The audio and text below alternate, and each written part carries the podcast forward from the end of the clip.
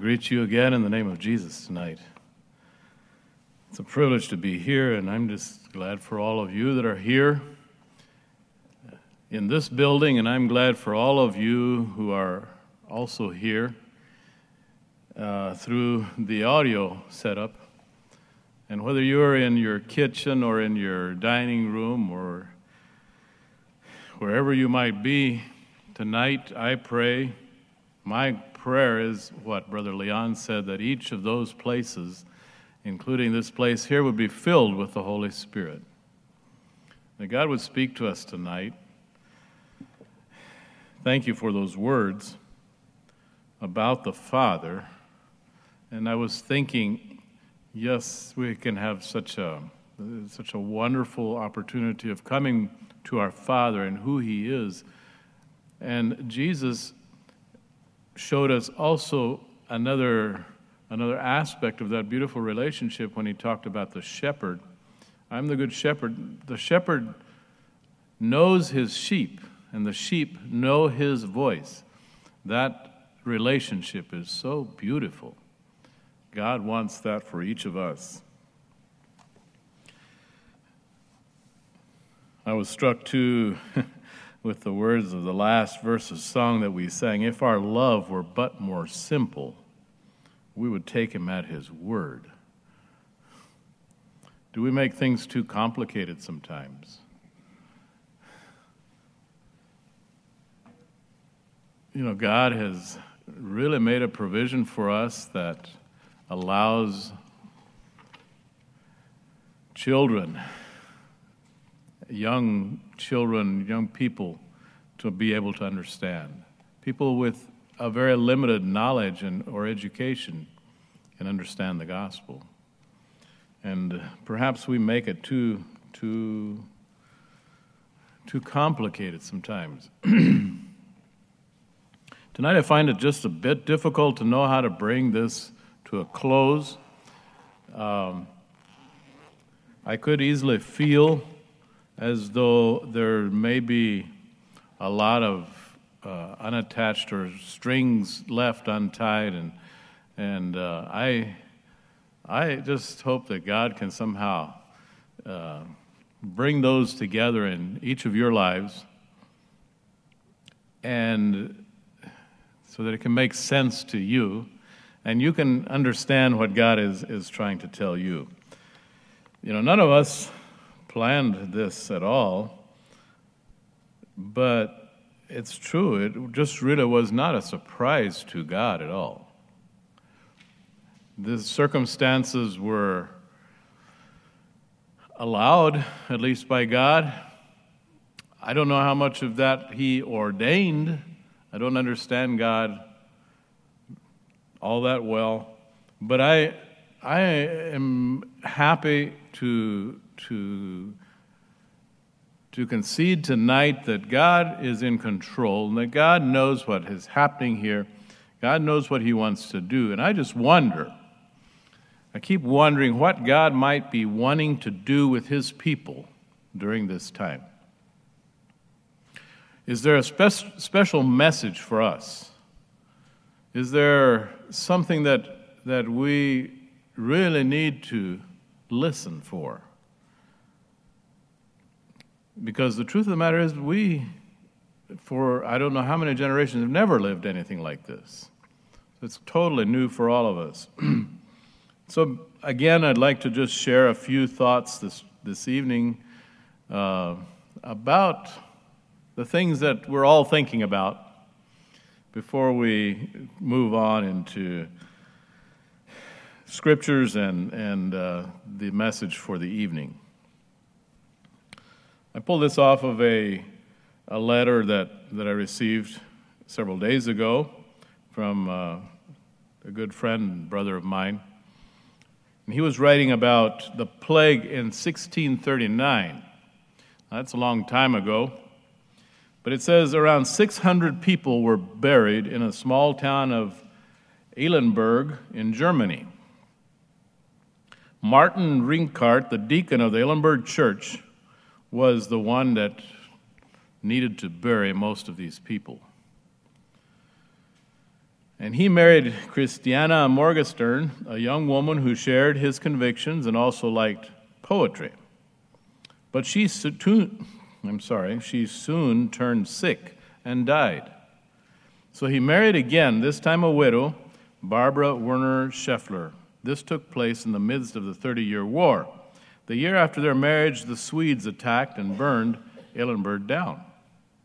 Not only that, same time the plague struck, taking 600 people. So starvation struck the entire area. People died of scurvy. One cold winter followed the next, and people did not have enough wood to keep warm. Around the same time, the Prussians also attacked the town and took what was left. But after they departed, Martin wrote a song. Three simple verses. You must have sung it yourself, he says, uh, if not in German, in English. And I'd just like to, to recite these words that I'm sure are familiar with most of you. Think of this being, these words being born during this very, very difficult time. If we think we have a difficult today, uh, we have, we don't, we don't know what we're talking about.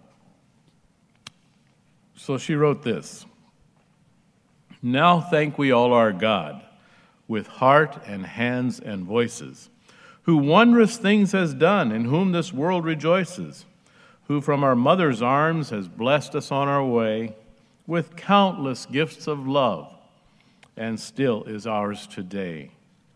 Oh, may this bounteous God through all our life be near us, with ever joyful hearts and blessed peace to cheer us and keep us in his grace and guide us when perplexed, and free us from all ills in this world and the next. All praise and thanks to God, the Father now be given, the Son, and Him who reigns with them in highest heaven, the one eternal God, whom earth and heaven adore. For thus it was, is now, and shall be evermore. Do those words take on a new meaning?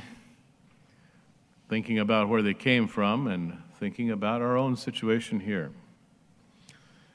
And then today, I think it was, someone sent a reflection that I thought was really um, appropriate for us as we think of what we're living in, what we're facing. I'd like to read that too. Yes, there is fear Yes, there is isolation. Yes, there is panic buying. Yes, there is sickness. Yes, there is even death. But they say that in Wuhan, after so many years of noise, you can hear the birds again. They say that just after a few weeks of quiet, the sky is no longer thick with fumes, but blue and gray and clear. They say that in the streets of Assisi, people are singing to each other across the empty squares, keeping their windows open so that those who are alone may hear the sounds of family around them. They say that a hotel in the west of Ireland is offering free meals and delivery to the housebound. Today, a young woman I know is busy spreading flyers with her number through the neighborhood so that the elders may have someone to call on. Today, churches, synagogues, mosques, and temples are preparing to welcome and shelter the homeless, the sick, the weary. All over the world, people are slowing down and reflecting. All over the world, people, people are looking at their neighbors in a new way.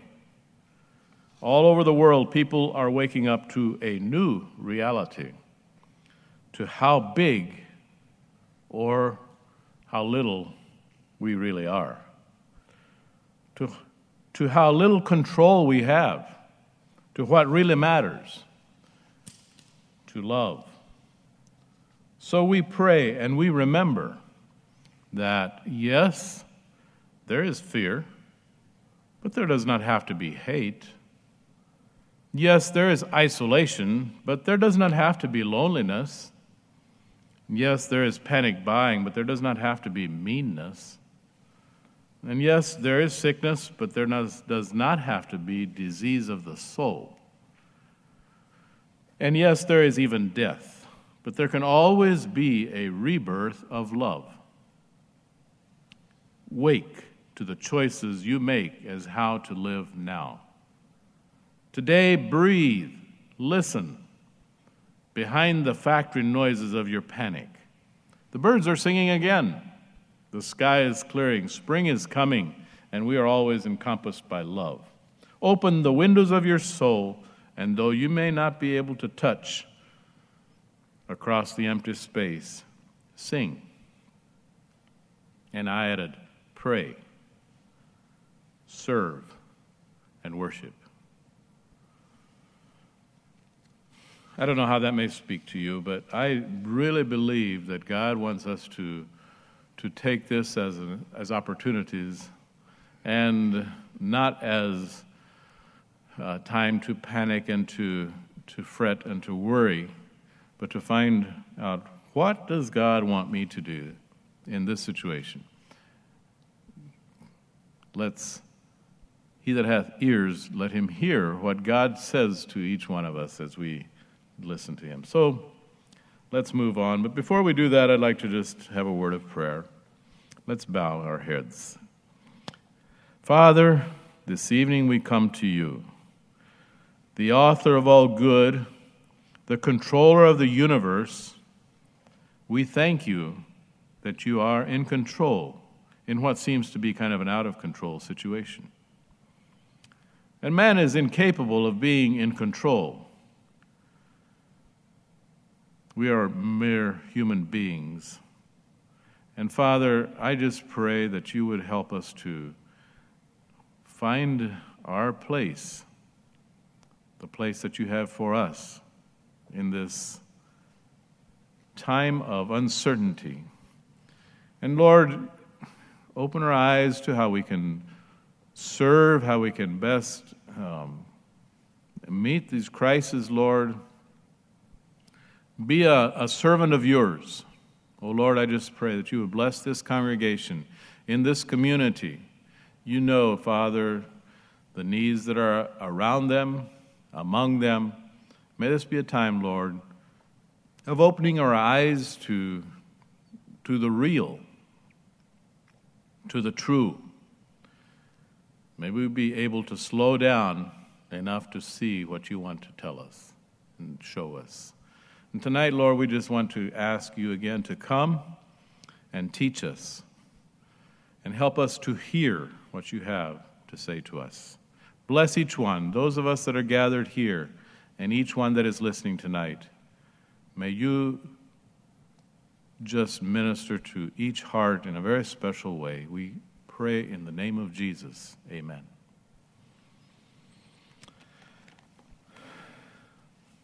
So let's go back again to Luke chapter 15. We would like to continue and, and, and conclude this study on the prodigal son. A fascinating story, really, and I think it has so much to teach us, like, like Brother Leon said. We, we, we have looked at a number of things and we have not looked at all of the, the, the lessons that we could learn from this, from this passage. First of all, we looked at the result of sin, how sin separates us from God, how a rebellious heart distances us, us from God. And next, we looked at how the son that had distanced, his, distanced himself from his father repented and what repentance looks like. And the turnaround that this young man made 180 degrees, total, complete turnaround. How sin separates, uh, pardon me, and, and we looked at how at some of the hallmarks of true repentance. And true repentance is, um, is, is so very important for each of us and that our lives really need to be lived in repentance. Um, we constantly need to acknowledge where we have erred and where we have made a wrong choice. And repentance is what we need at those times. And then last night we looked at the young man's homecoming. One beautiful experience, how this man came to his father, and, and, and looking at the father's heart. I would like for us to remember and keep in focus that element of this story, even tonight. And last night we looked at it at some length the heart of the Father and his, his longing for his children to come back home. Uh, our God Father is that way. He's, we, we just heard those verses tonight. That, that is so true. God is longing for us to come back to Him. And He wants the very best for us. So He wants us to come home so that we can experience His best for, for us. And now, tonight, this is our last evening. And in some ways, I'm kind of sad about that. I've enjoyed this time with you all in a tremendously. My wife and I have. Now, we would have probably preferred to be able to see each one each evening. And, uh, and I feel in some ways that we weren't able to maybe connect in the same way that we could have if everyone could have been here. But the time spent with some of you at your homes was just really special for us. And uh, for the rest of you as well, it's just been a really blessed time for us. But now we'd like to, to conclude this evening by looking at uh, the rest of the story, as Paul Harvey used to say. And maybe this part of the story is sometimes overlooked. And I want to be careful tonight not to um, misrepresent this story. There's just a number of factors that I really want for us to catch in this story tonight, and I don't want to to become uh, overly or to um, become imbalanced in, in how I present this tonight. So maybe you will have to help me. But let's just read now from verse 22, Luke 15, and uh, read to, through the end of the chapter there. Here we have the Father accepting, receiving his son. And he said, But the father said to his servants, Bring forth the best robe, put it on him, put a ring on his hand, and shoes on his feet. Bring hither the fatted calf and kill it. Let us eat and be merry. For this my son was dead and is alive again. He was lost and is found. And they began to be merry. Now his elder son was in the field and as he came and drew nigh to the house, he heard music and dancing. And he called one of the servants and asked what these things meant. And he said unto him, Thy brother is come. Thy father hath killed the fatted calf, because he hath received him safe and sound. But his brother was angry. The older brother was angry and would not go in. Therefore came his father out and entreated him. And he answering said to his father, Lo, these many years do I serve thee, neither transgressed I any at any time thy commandment, and yet thou never gavest me a kid that I might make merry with my friends. But as soon as this thy son comes home, which hath devoured thy living with harlots, Thou hast killed for him the fatted calf.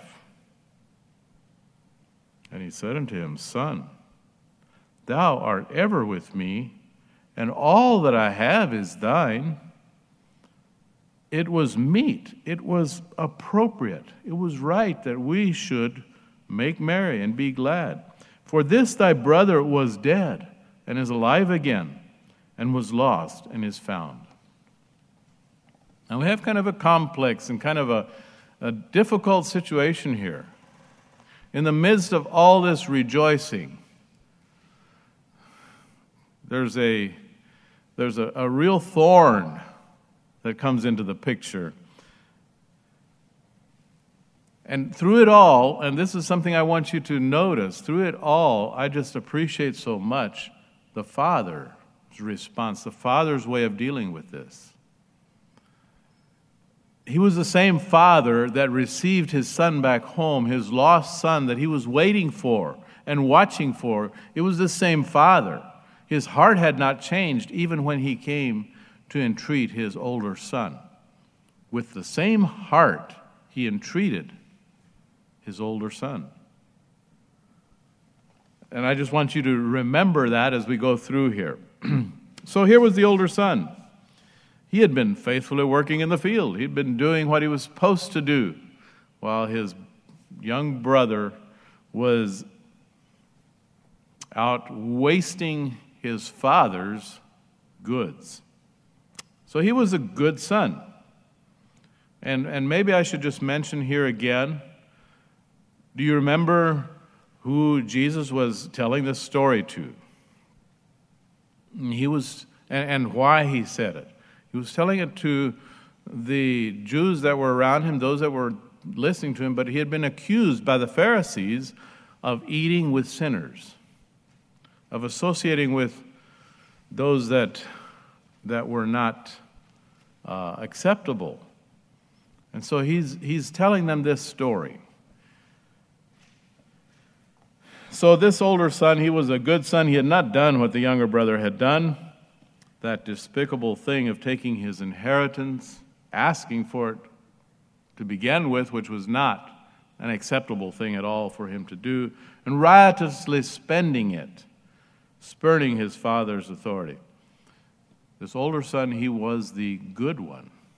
He had been obedient and submissive at least according to him.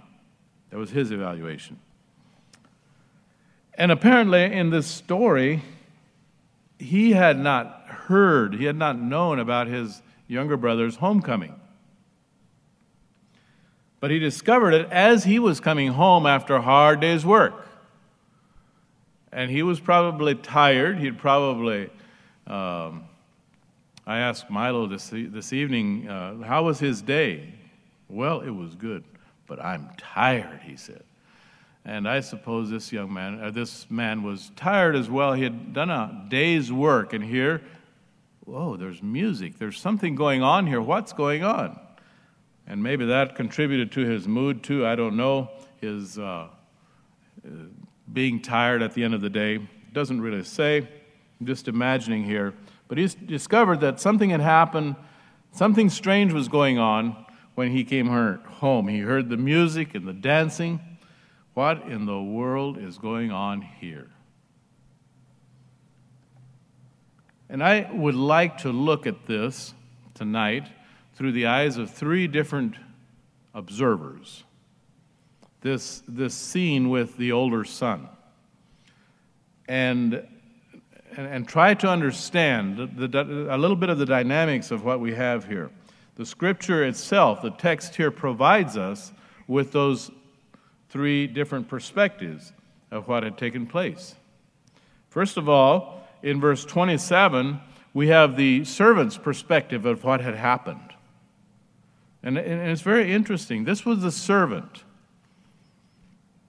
a servant who I'm sure knew all about what had happened that this son had been rebellious had taken off with his father's stuff and, and lived you know, riotously, and here he came home.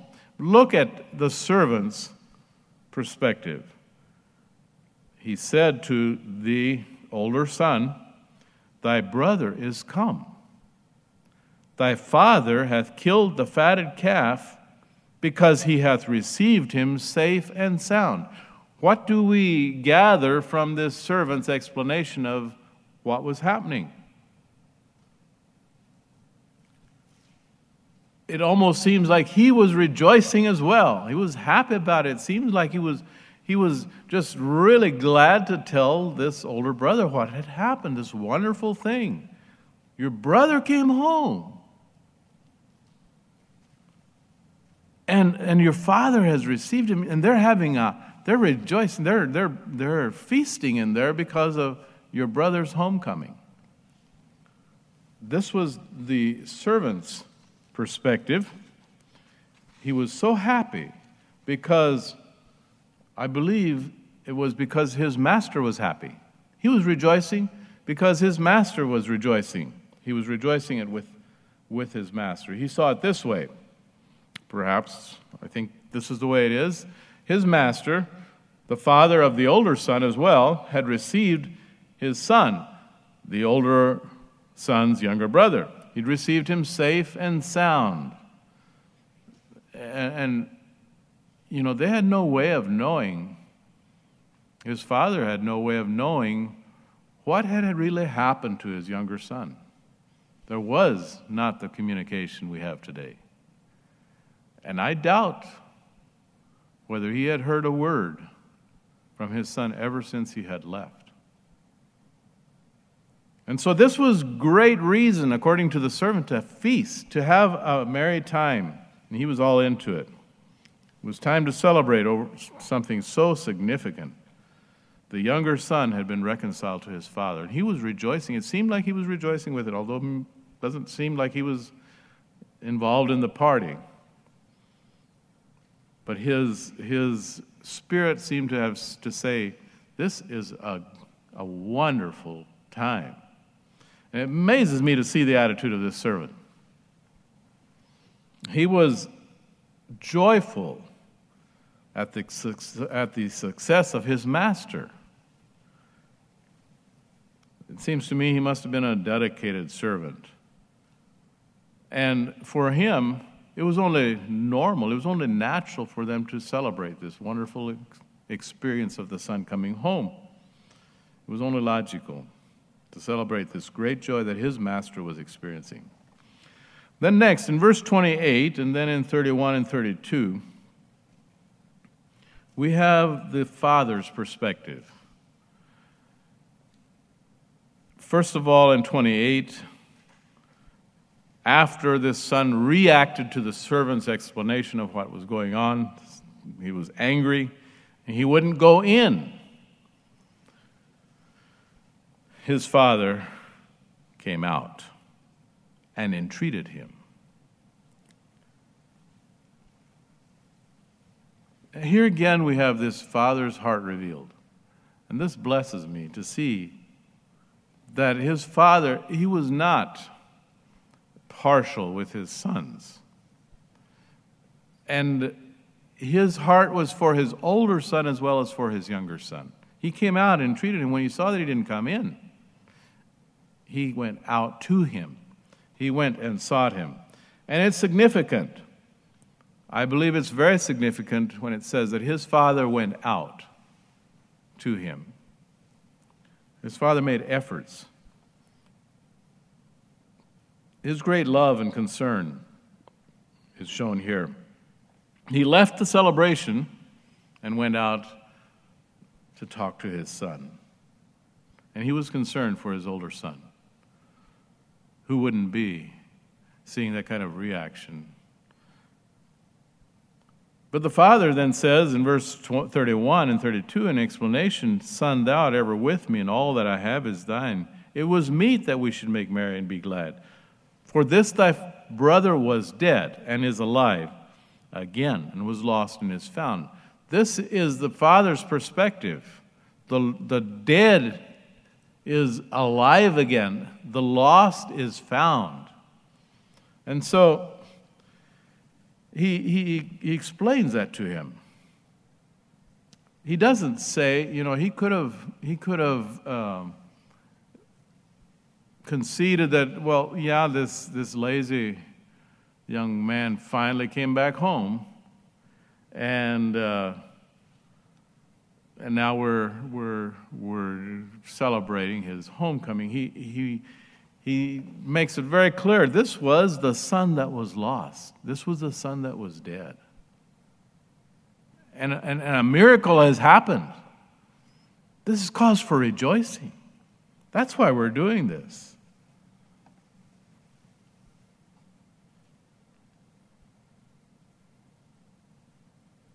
So let's just think a little bit about the other uh, stories that Jesus told at this time the lost coin and the lost sheep. In both of those stories, somebody went to find them, went to look for the coin and went to look for the sheep, and they were found. Somebody made a, a, an active move to go find him. And In, this case, in the case of this, this young man, was there any uh, anybody that actually went to look for him? We noticed last night that it was on the, or night before, it was uh, the, the, the volition of the son, his will, and his decision to come back home. But at the same time, his father, in a certain sense, was also went to look for him. He's, he was out waiting for him. He was expecting him. He was praying for his return, perhaps. It was the father who had been looking for him. He was waiting for him. And where did he find him? He found him while he was still a long ways off. He was outside of town. Before he ever got home, his father went to his son. And the father showed his deep love and concern for him. He actually looked for him in this sense. It cost the father dearly to go meet his son. Imagine that humiliation. Now, this banquet was a celebration of success, of finding the lost, of receiving the dead to life again. It was appropriate, it was a natural thing to do. This was the father's perspective. He had found his son. And in verse 28 to 30, we have the perspective of the older son, how he felt about this. He became angry, it says, when the servant told him what was happening, and he refused to go into the banquet. That was his response. He refused to participate in this celebration, and he saw the killing of the fatted calf for the younger son as unjust, unfair. It was not right. The servant had said that the celebration was the father celebrating because he had returned, and he said that it, he had been his son had been dead and is now alive. That was why they were celebrating. But the son saw this is unfair, a waste on this brother who had wasted so much of his father's goods. He had been so bad. And furthermore, he claimed a sort of a smug take on the whole thing. After all, he said he had never been disobedient. Do you think that was true? I have yet to find someone who hasn't been disobedient sometime. And I seriously doubt whether this was really true. But he knew that he was good and his brother had been bad. He had stayed at home. He had continued to serve his father, work for his dad. And he knew that he was good and his brother was bad. And so that takes us back again to those that were listening to Jesus. There were people there who thought they were really good. And Jesus was associating with the bad, the sinners.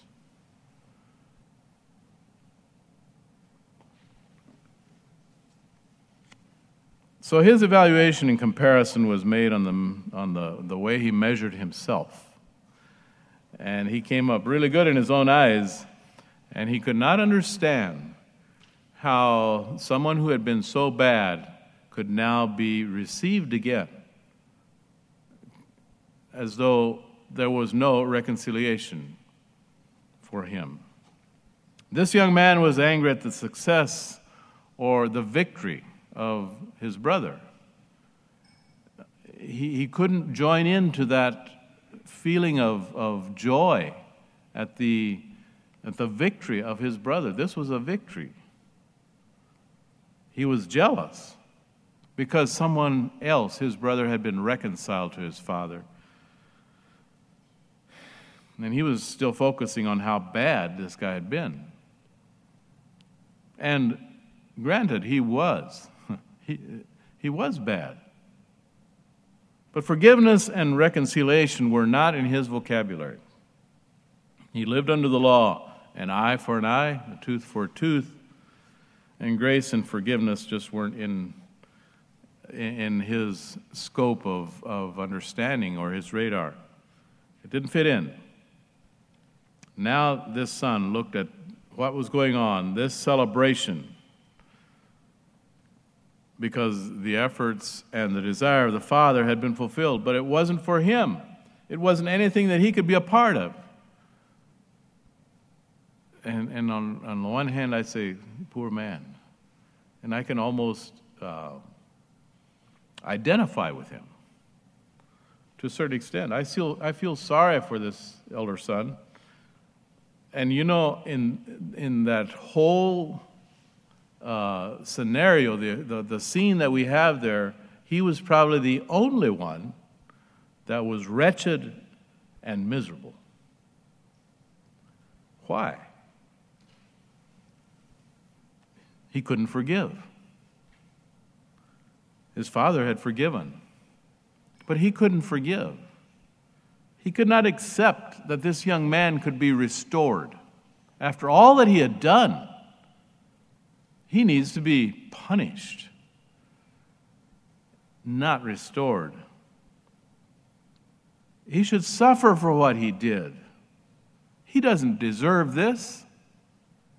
He deserves death, not celebration. He just could not understand. We put it in perspective. He couldn't understand what the gospel of Jesus really meant.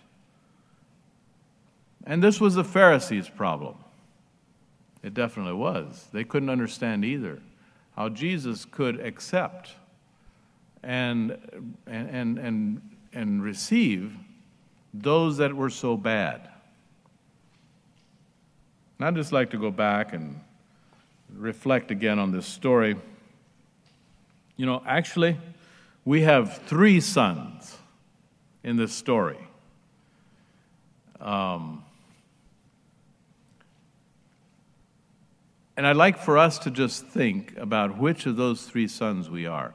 I said something last night that probably, most likely, all of us can find ourselves somewhere in this story. And, and I think it's good for us to reflect on where are we? And tonight I'd like for us to ask, the son, uh, ask ourselves which of these three sons are we? Which son am I? Which son are you? Now you would say there were only two sons.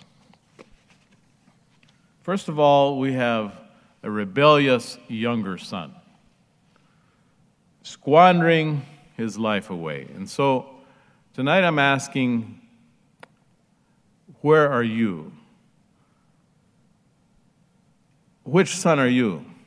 The rebellious young son who squandered his life away in pleasure, living a life of sin, separated from his father, from his loved ones, from his family, thinking that I have the reins on my life, I can do what I want to do, I have the right to make my own decisions and enjoy life and do my thing. This was the younger son, the rebellious son. Or perhaps you are have not left home, you're not thinking about that, but you can't quite put yourself under authority and you're chafing under the restrictions and the authority that you're living under. You're resisting the authority God has placed on your life. And in a sense, you're separated from your Father, from your authority, or your spiritual authority, maybe those in, in, in authority in the church, or your husband, your pastor. You're separated you're, you're, you're finding it impossible, difficult to submit to that authority, and there's a distance forming. There's a separation. There's a rebellion that you're feeling. So the second son then is the repentant son. When he turned around and came back home, one who has who recognized his need and has come back to the father. Maybe you're that son coming back to the Father. You're wanting to be with your Father. You want to learn how to be submissive. You want to learn how to walk with your Father again. And you know that there are those who have not yet accepted you. I don't know how, how much the younger son was aware of the older son's feelings, but it's possible that he, he surely found out about it. And that's, that's difficult know that there's those who don't want you to come back. But you know that the Father is waiting for you. You know that He wants you back. And you know that there are those who, who really are celebrating with the Father for your return. You've been received back into the family circle. Maybe you come, have come back a long time ago. Maybe you're repentant you've been repentant. It was a long time ago when you were repentant. And you've come back and you've been experiencing the blessings of sonship. You've learned obedience, and your walk and relationship with the Father is sweet and growing. Are you the repentant son, son tonight in one stage of that experience or another? Or maybe you're the older son who is self justified and stays outside. You've been obedient, but you've never been recognized. In fact, you've seen that the major portion of attention has been exerted on the rebellious one, and you feel left out. So you struggle with anger. It's not fair. You feel life is not, has not dealt with you fairly. You know that there are those who should suffer for their wrong. You feel they have not yet suffered enough and you just can't join in the festivities and the rejoicing. It doesn't seem right to you. You will not. You will just stand your ground. Your heart is cold. Yes, you try to do the right thing. You try to be accepted by the your peers or your or your church, but you feel like like there are those who, who should, be, uh, should be punished and should not be accepted as, as and you, you look maybe down your nose at those who are coming from a different perspective and are, are coming home but still have not quite uh, got there. And I've been thinking, those are the three sons, and we can probably find ourselves in one of those categories, and maybe some of them kind of cross over a little bit too. But I'd like for us to think about where, where we are tonight. And I've been thinking of another angle to this scenario of the older son. Maybe, maybe you are one who's being accused as being the older son. Proud, Pharisaical, because you're concerned about living an obedient life. And, and sometimes there's a tendency of putting people into this category seeing their sincerity and concern for living obedient lives as being a cover and not being sincere. And you know, that's not an easy thing to live with either. When we're accused of being Pharisaical, and in our hearts we are sincere and want to follow God, but because perhaps our, our position that we take, we're looked at as being Pharisaical. That's not a comf- that's not a good place to be at either. And so maybe maybe you also find yourself in that position. I don't know which one of these you are. Maybe I think we all find ourselves somewhere in there, don't we? I think so. But let's, let's, let's just go back and look again at the Father's response to all of this. And I want to, I want to just focus again on the Father tonight because the Father represents God. And God is the one that we are wanting to focus on tonight. Regardless of where we find ourselves, God is still there, waiting. God is still there, offering to us whatever we need, wherever we are. It doesn't matter where we are in that, that whole spectrum of, of what we were looking at. God is there, and He's waiting, and He's longing, He's looking, and He's offering us His hand. In the story, the father had offered, the father offered grace to both of his sons. That's the Father.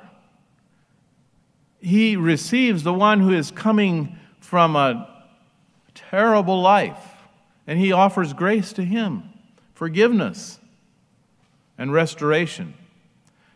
And then only moments later, he's offering grace to his older son who is critical and, and angry. And he is offering grace to him as well. Come in, son. Join us. You're part of this. You're invited. He's offering grace to both. And one of them accepted, the other rejected the Father's offer. The Father offered love to both of them. He wasn't partial. He offered love to both of them. The one accepted and the other rejected. The father went out to, to look for his younger son, to receive his younger son. He received his, his younger son. He went out to receive him, but he also went out and looked for his older son. And he also re- would have received his older son had he not been rejected. The younger son accepted being found, and he was overwhelmed by the great love his father had for him. But the older son was not interested in being found. He was satisfied. He thought he was okay. And so he rejected what he was offered. He responded with great hate and anger. His pride did not allow him to humble himself and accept his father's invitation. So he was estranged from his father by his own pride. Pride would not let him go inside. Pride would not allow his shell to crack open.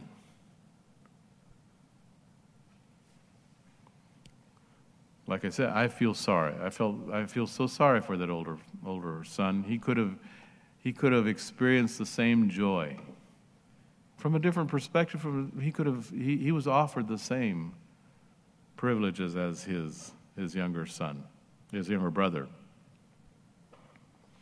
So tonight I'd like to see if we can pull this all together. I'm not sure how to do that. And maybe thinking back over some of the things that we've been looking at and, and thinking about over the past um, days, I'd just like to encourage us First of all, as we were looking at in the, in the beginning of the, of the series, I would just encourage us all, and I want to include myself, that we would seek to hallow the name of God. Hallowed be thy name.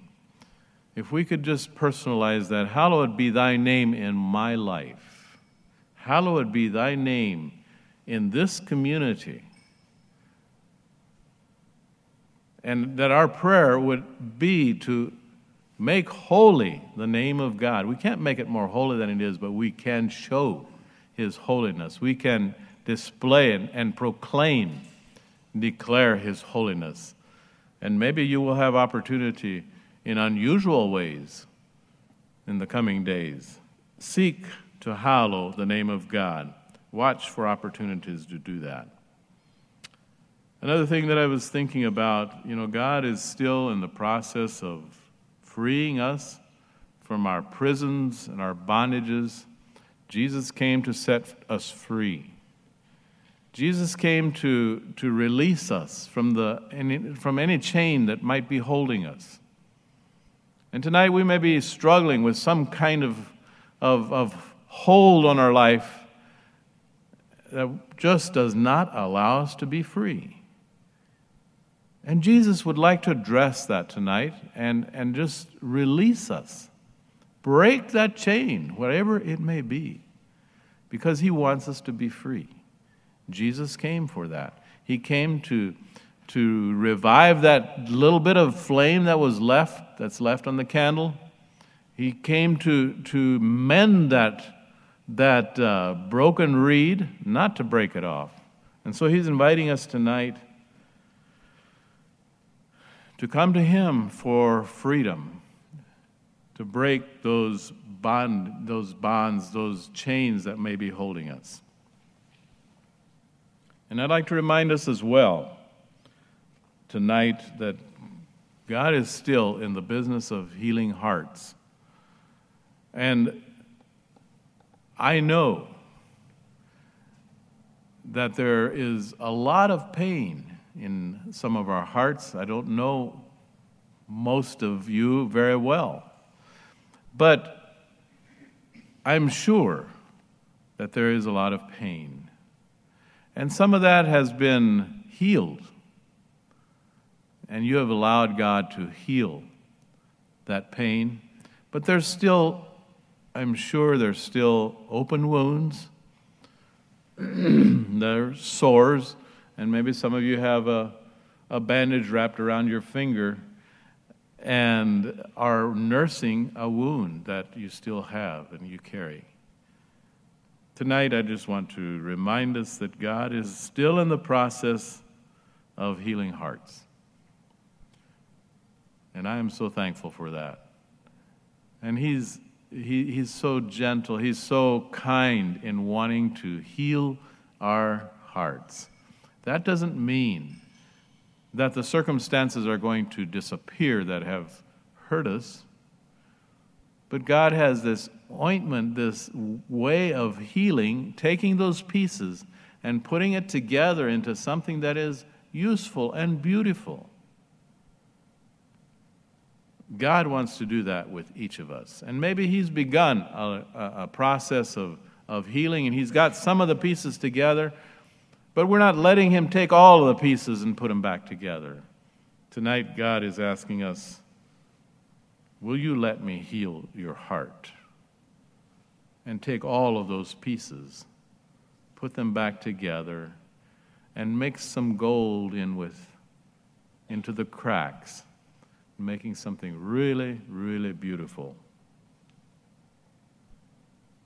So God tonight is still waiting and watching for us as the Father who was waiting along outside the city, along the road, watching for his Son. He's waiting for us to come home if we still have not done that.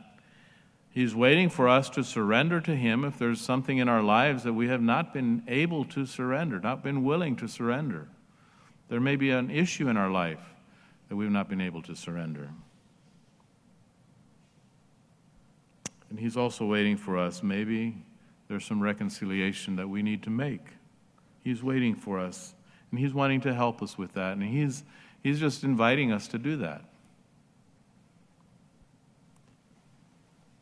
And perhaps God is asking you to be an instrument, to serve as an instrument in the healing and freeing of another person who is bound or is hurting.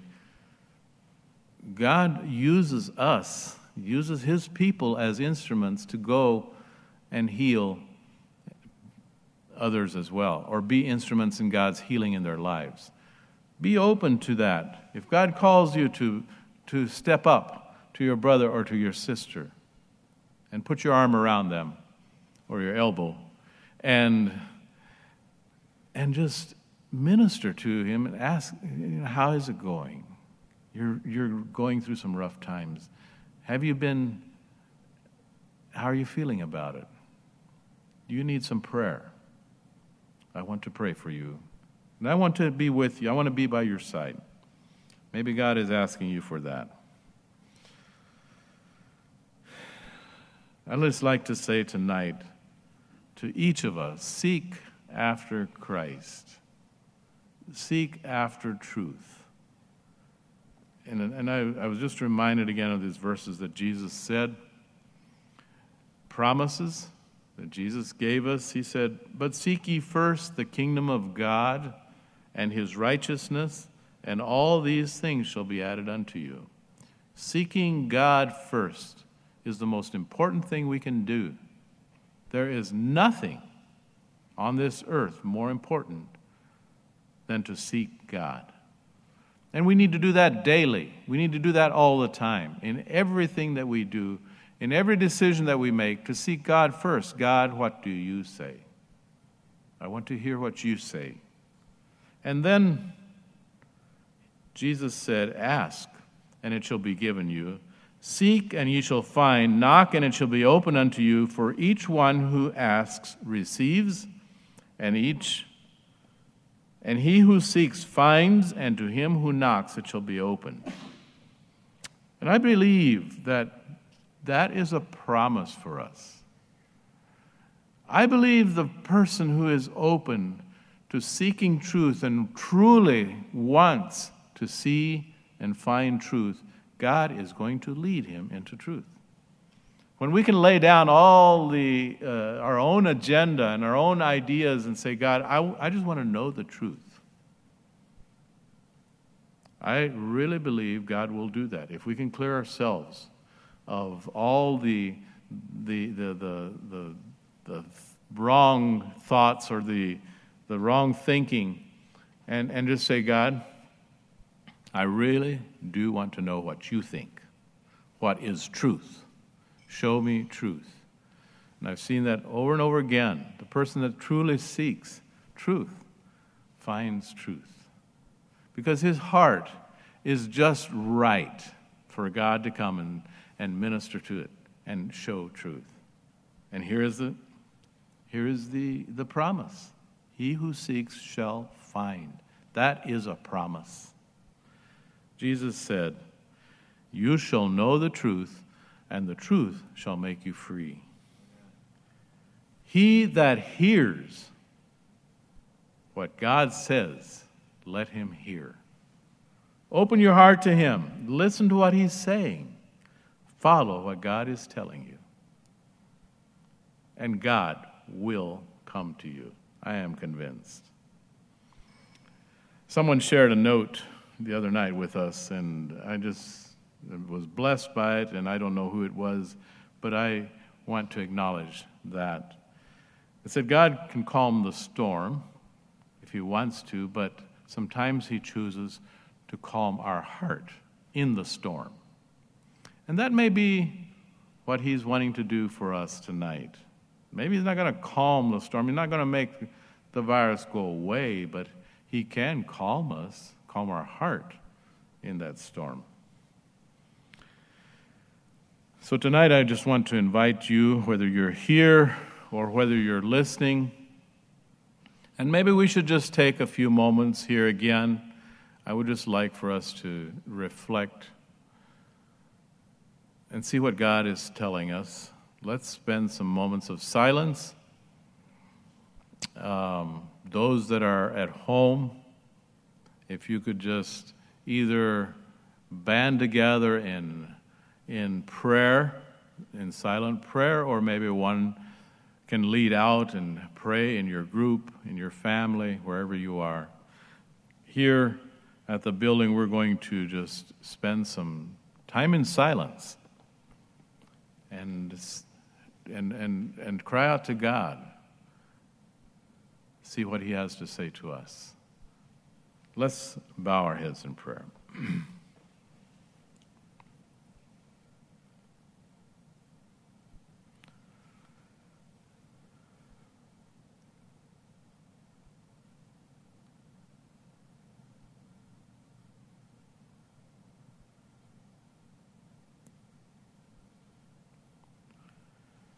Tonight, the Father is waiting.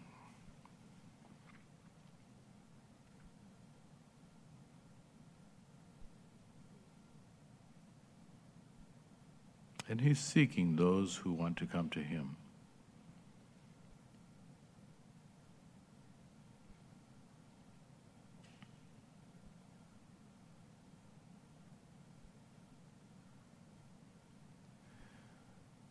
And he's promising to those that seek him, they will find him.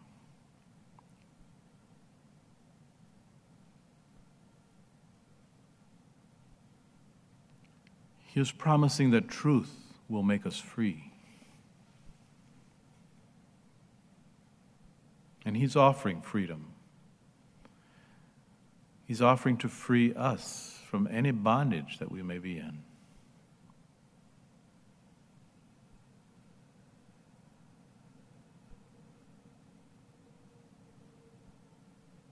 And He's offering to take those pieces, those shattered pieces, and bring them together and make something beautiful. If we allow Him to do that.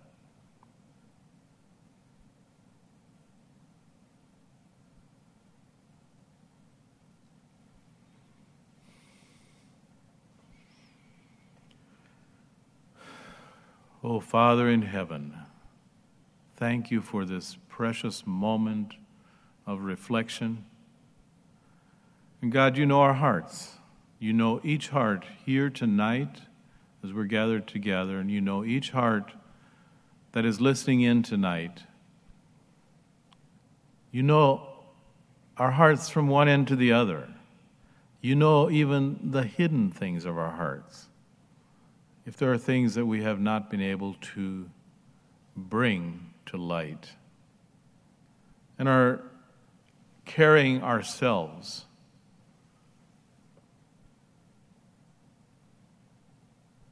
You know, Father, the hurts and the pain that we carry. And Father, tonight you're offering to us healing, you're offering to us mending. You're offering freedom for us. Lord, you're offering to us exactly what we need because you are the only one that really knows what we need, and you're offering to us exactly what we need. Tonight, Father, I just pray somehow you would minister to each soul under the sound of my voice, that you would somehow just fill each heart with a sense of your presence and your, your uh, provision for them, O God. Glorify your name, O God. Magnify yourself. You are our Father. You are God. You are the only one who deserves tonight to be praised and honored. And we worship you, Lord.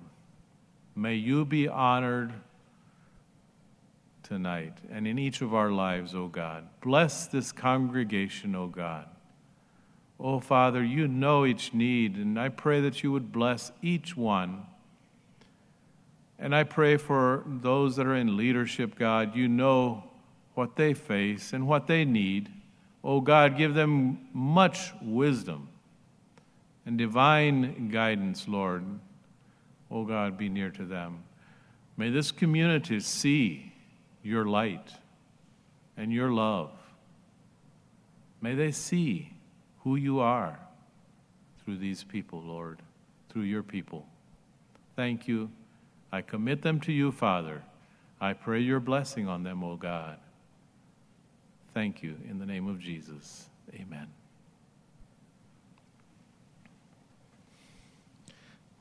And so tonight, I would just like to thank you.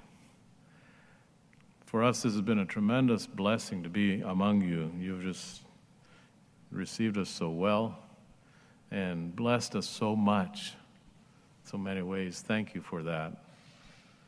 And I was just thinking, and, you know, it's just a bit awkward to,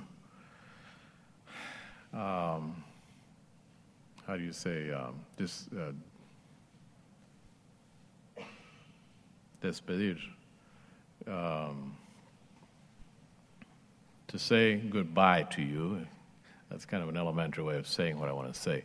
But you understand, saying goodbye to you with a very small percentage of the group, and the rest of you are maybe listening in, but it's, it feels awkward. I would like to, wish I could just hug all of you and uh, give you a, a, blessing. So, yeah, I, I, I hope that uh, in spite of these distractions that may have wanted to distract us, and I hope that we can have been blessed. But I would like to say, uh, I would I, I, I, would like to to open myself or open ourselves to you all, and I if I'm allowed to, I would like to give my email address because I'm wondering if you know maybe I uh, there's some doubt that somebody is going is going is facing some some uncertainty about something I've said or uh, your situation. um, maybe you'd like to challenge me on something that I've said or correct me, I'd be open to that. Or maybe I didn't quite hit your situation. And you say, yes, but that's not quite where I'm at. And, and maybe you would like to, to talk about that. Uh, I, I would just like to open myself to you all, if that's okay. Um, because it feels like we're just a little bit uh, fragmented in, in, this, uh, uh, in this closing. At the same time, I've felt such a warmth here that has just really been a blessing to us, and God bless you for it. So, I uh, should I just put it up here on the board? How would be the best way to give a? Okay, I, I have it here, so you can just. Um, yeah, you have it. we don't have to do any. Yes, if you want to do that, I'd appreciate that. God bless each of you. I'm just going to turn the meeting back to Brother Leon and uh, pray for us. We're also needing some more healing and some more uh, direction and God putting things together in our life. Thank you for your kind support and prayers and your blessing.